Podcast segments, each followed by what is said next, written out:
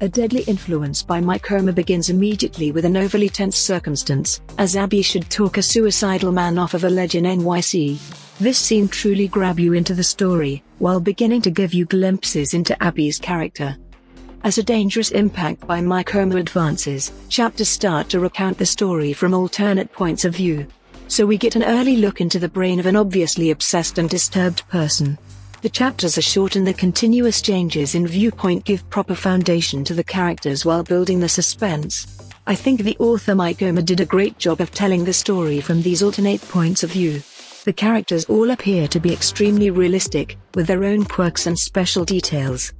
Protagonist Abby Fletcher is a NYPD lieutenant, hostage negotiator, and a single parent of two. She is contacted by a stranger, Edie Fletcher, who needs Abby to track down her missing child. Eight-year-old Nathan's kidnappers demanded $5 million ransom. Afterwards, Abby discovers that Edie is a childhood friend.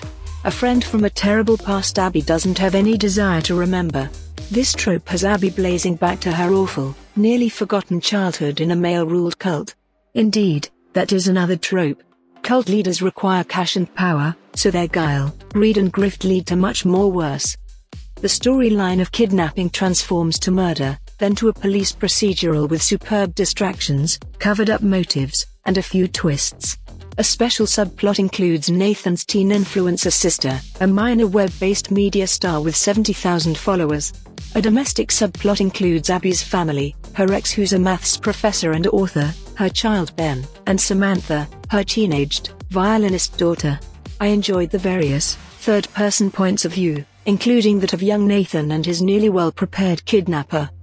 A dangerous impact by Mike Omer really draws you in, as new details are uncovered and the tension increase.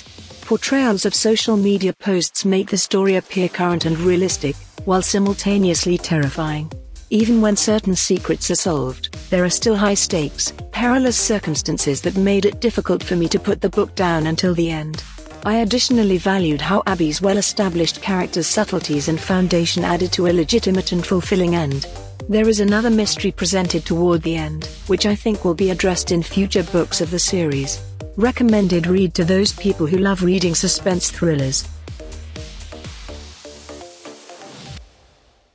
Thanks for listening to this book review podcast. If you like this review, don't forget to follow so that you do not miss any of our future podcast. Also show us your love by sharing it with your friends and family.